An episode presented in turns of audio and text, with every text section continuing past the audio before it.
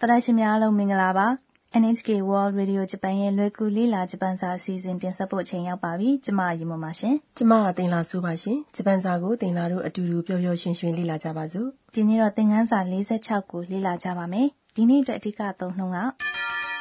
帰国する前に雪を見ることができて幸せです。ကိုယ်နိုင်ငံကိုမပြန်ခင်မှာနှင်းတွေမြင်လိုက်ရတာပြောတယ်ဖြစ်ပါတယ်ရှင် တော်တာရှင်တို့ရေလွယ်ကူလိလာဂျပန်စာသင်ခန်းစာရဲ့အဓိကဇာတ်ကောင်ကထိုင်းနိုင်ငံကကျောင်းသူတွေအာနာပါအာနာရဲ့မွေးနေ့ဝယ်ပြီးသွားတော့အာနာရဲ့အဆောင်ကိုပြန်ပို့ဖို့အတွက်ကန်တာကအာနာကိုကမ်းလှမ်းခဲ့ပါတယ်သူတို့နှစ်ယောက်အပြင်ထွက်လိုက်တော့ညကောင်းငယ်ရံမှာနှင်းတွေစကြလာပါတော့တယ်ကဲခုသင်ခန်းစာ46ရဲ့စကားပြောတွေကိုနားထောင်ကြည့်ရအောင်ဒီနေ့ရဲ့အဓိကအသုံးနှုန်းက帰国する前に雪を見ることができて幸せです。 ကိုယ်နိုင်ငံကိုမပြန်ခင်မှာနှင်းတွေမြင်လိုက်ရတာပြောတယ်ဖြစ်ပါတယ်ရှင်「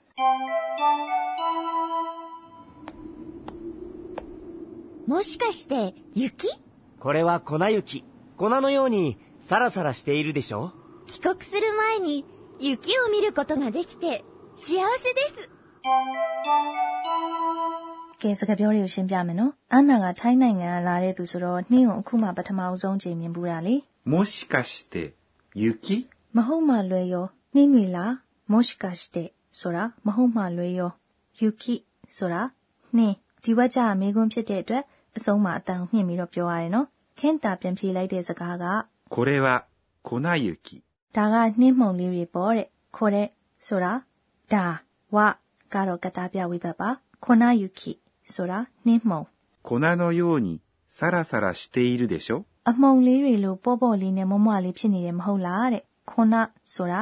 အမှုန်ခုနနိုယောနီဆိုတာအမှုန်လေးတွေလိုမျိုးနောယောနီဆိုတာတကဲ့သို့လိုမျိုးလို့အဓိပ္ပာယ်ရပါတယ်ဆာရဆာရဆိုတာပေါ်ပါတာမှုံမှုံလေးမမွလေးဖြစ်နေတာကိုဖော်ပြတာပါဒါကတော့အိုနိုမာတိုပဲပါဆာရဆာရဆိုတာကိုနှင်းအပြင်တခြားဟာတွေအတွက်ရောသုံးလို့ရလားဟုတ်ကဲ့မနှင်းအပြင်၆သွေးတဲ့သဲဒါမှမဟုတ်ဖီးရတာလွယ်ကူတဲ့သပင်အနေထားကိုပြောတဲ့အခါမှာလည်းသုံးလို့ရတယ်။ သူ့နောက်မှာရှိတဲ့ steiru ဆိုတာ steimas ဆိုတဲ့ကရိယာရဲ့အဘိဓမ္ပုံစံပါ။ဒီနေရာမှာတော့ဖြစ်နေတယ်လို့အဓိပ္ပာယ်ရပါတယ်။ steimas ဆိုတာကို onomatope နဲ့တွဲပြီးတော့သုံးတဲ့အခါအဲ့ဒီ onomatope ကဖော်ပြတဲ့ပုံစံအနေအထားအတိုင်းရှိနေတယ်ဖြစ်နေတယ်လို့ပြောတာပါ။ဒေရှောဆိုတာဟုတ်တယ်မဟုတ်လား။ဒေရှောဆိုတာကိုအတူချုံပြီးတော့ပေါ့ပေါ့ပါပါပုံစံနဲ့ပြောထားတာပါဒီစကားလုံးနှလုံးရဲ့ကွာခြားချက်ကိုနားထောင်ကြည့်ရအောင်နော်အတန်တူနဲ့ပြောတဲ့ ပေါ့ပေါ့ပါပါပုံစံကでしょအတန်အရှိနဲ့အပြည့်စုံပြောမယ်ဆိုရင်でしょဒေရှောဆိုတာကိုခံမှန်းပြီးပြောတဲ့အခါနဲ့ထင်မြင်ချက်ကိုပြောတဲ့အခါသုံးတယ်လို့လေ့လာခဲ့ဘူးတယ်နော်ဒီနေရာမှာရောခံမှန်းတဲ့အနေနဲ့ပဲသုံးထားတာလားမဟုတ်ဘူးမရဲ့မသိမ့်လာပြောတာကအတန်အရှိနဲ့ပြောတဲ့ဒေရှောဒီသင်ခန်းစာမှာပါတာကအတန်တူနဲ့ပြောတဲ့ဒေရှောအတန်ရှည်နဲ့ပြောတဲ့ဒေရှောဆိုတာကိုအတန်တိုနဲ့ဒေရှောလို့အတန်ကိုမြင့်ပြီးပြောလိုက်တဲ့အတွက် နားထောင်နေတဲ့သူရဲ့သဘောတူညီချက်ကိုတောင်းတဲ့သဘောမျိုးဖြစ်သွားပါတယ်။ဩအတီးပြုတ်ချက်ယူတဲ့သဘောပေါ့နော်။ကဲဆက်ပြီးတော့အာနာပြောလိုက်တဲ့စကားကိုနားထောင်ပါဦး။帰国する前に雪を見ることができて幸せです။ကိုယ်နိုင်ငံကိုမပြန်ခင်မှာနှင်းတွေမြင်လိုက်ရတာပြောတယ်။帰国するဆိုတာကိုယ်နိုင်ငံကိုပြန်တယ်။帰国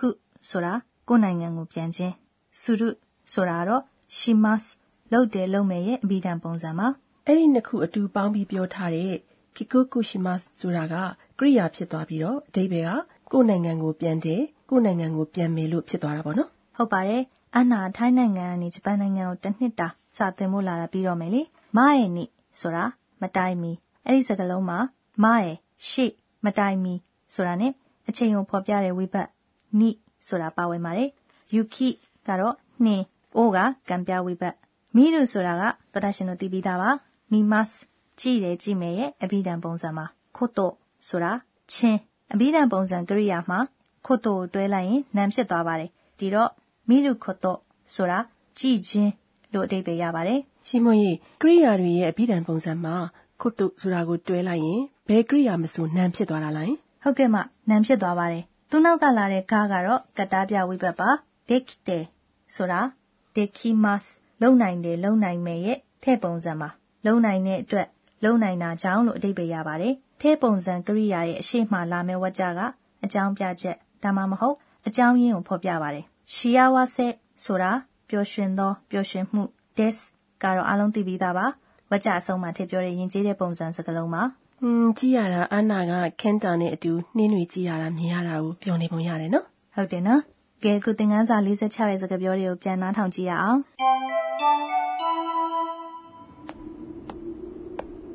もしかして、雪これは粉雪。粉のように、サラサラしているでしょ帰国する前に、雪を見ることができて、幸せです。 ကဲအခုသင်ပေးပါဆရာမကဏ္ဍစပါမယ်ဒီအစီအစဉ်ရဲ့ကြီးကြပ်သူပမောက္ခအကာနဲ့ထုတ်ခုနာကဒီနေ့သင်ခန်းစာရဲ့အဓိကချက်တွေကိုသင်ပေးမှာပါဒီနေ့တော့帰国する前にကိုယ်နိုင်ငံကိုမပြန်ခင်ဆိုတာကိုလေ့လာခဲ့ပါတယ် ။ရှိမွန်ကြီး မရဲ့နိမတိုင်ငင်ဆိုတာကိုဘယ်လိုမျိုးသုံးနိုင်လဲဆိုတာကိုအသေးစိတ်သိချင်ပါတယ် ဒါဆိုဆီယာမကိုမေးကြည့်ရအောင်နော် 私が教えましょう。 ဆီယာမပြောတာကမရဲ့နိမတိုင်ခင်ဆိုတာကိုတစုံတရာမဖြစ်ခင်မလုပ်ခင်မှာတခြားတစ်ခုခုကိုလုပ်တယ်ဆိုတာကိုအလေးပေးဖော်ပြဖို့သုံးပါတယ်တဲ့မရဲ့နိမတိုင်ခင်ရဲ့ရှေ့ရကရိယာကအဘိဓမ္ပုံစံဖြစ်ရပါတယ်ဝကြတစ်ကြောင်းလုံးကအတိတ်ကာလဖြစ်နေတယ်ဆိုရင်တော့မှ မရဲ့နိရဲ့ရှေ့ရကရိယာကပြစ္ဆုတ်ပံကိုဖော်ပြတဲ့အဘိဓမ္ပုံစံဖြစ်ရပါတယ်ထမင်းမစားမီလက်ဆေးခဲ့တယ်ဆိုတာကိုဂျပန်လိုပြောကြည့်ရအောင်နော်ထမင်းကိုဂွန်ဟန်လို့ပြောပါတယ်စားတယ်စားမယ်ဆိုတာက 食べますသူ့ရဲ့အဘိဓမ္ပုံစံက食べるလက်ကိုထက်လို့ပြောပါတယ်ဆေးတယ်ဆေးမယ်ဆိုတာကအာရာ伊မတ်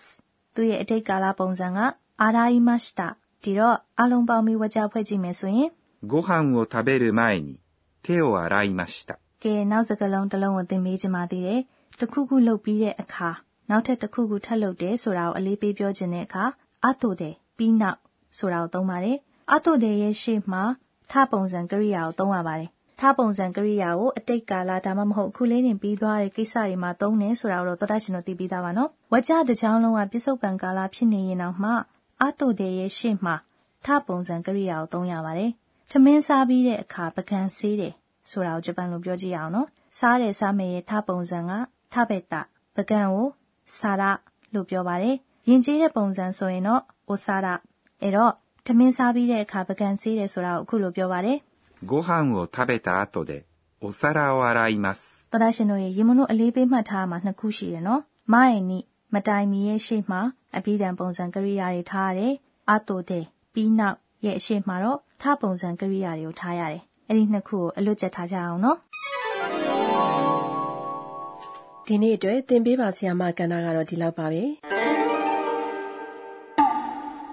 နောက်ထပ်ကဏ္ဍကအိုနိုမာတူပဲကဏ္ဍပါတက်ရှိတက်မဲ့တွေရဲ့အတန်းတွေအမူအရာတွေကိုဖော်ပြတဲ့အိုနိုမာတူပဲတွေကိုမိတ်ဆက်ပေးပါမယ်ဒီနေ့တော့နှင်းနဲ့ပတ်သက်တဲ့အိုနိုမာတူပဲတွေကိုမိတ်ဆက်တင်ပြပေးပါမယ်ချီရာချီရာချီရာချီရာ ဆိုတာလေထဲမှာနှင်းမှုန်လေးတွေလိုသေးငယ်ပေါ်ပါတဲ့အရာတွေဝေဝဲကြလာတာကိုဖော်ပြတဲ့ onomato ပဲပါနှင်းကြတာကိုခြိရခြိတာလို့ပြောတာပေါ့နော်ဟုတ်ပါတယ်နှင်းနေအထူးကြီးကြနေတာကိုတော့အခုလိုမျိုးဖော်ပြပါတယ်ကွန်ကွန်ကွန်ကွန်အော်တိတယ်ချောင်းဆိုးတဲ့အတန်ကိုဖော်ပြတဲ့ onomato ပဲနဲ့အတူတူပဲနော်စိတ်ဝင်စားစရာကောင်းတယ်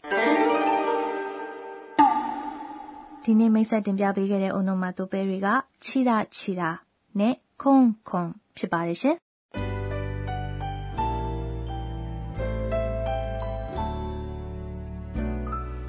အခုနောက်ဆုံးတနေ့တာဖြစ်ပျက်ခဲ့တာတွေကိုပြန်စင်းစားသုံးသပ်တဲ့အန်နာရဲ့တီးတို့ရေရွတ်တန်ကဏ္ဍကိုတင်ဆက်ပါမယ်။အခုနားဆင်ရမှာကအန်နာရဲ့ရေရွတ်တန်ပါ။ဟဲတိုယောဝါဒီနေ့တော့နင်းမုံလေးတွေကိုခနာယုခီလို့ခေါ်တယ်တဲ့။ရေပါတာများတဲ့ခင်းကိုတော့ဘောတန်လူခီလို့ခေါ်တယ်ဆိုပဲ။ဘောတန်ဆိုတာဗန်းနာမည်တဲ့။နင်းလုံးတွေကဘောတန်ပိုင်းပွင့်ပတ်ဖြစ်ဖြစ်လေးဖြစ်နေလို့အဲ့ဒီလိုခေါ်တာတဲ့ တော်တာရှင်တို့ရေသင်ခန်းစာ46ကိုလေ့လာရတာနှစ်သက်ပါရဲ့လားဒီနေ့ရဲ့အဓိကအသုံးနှုန်းက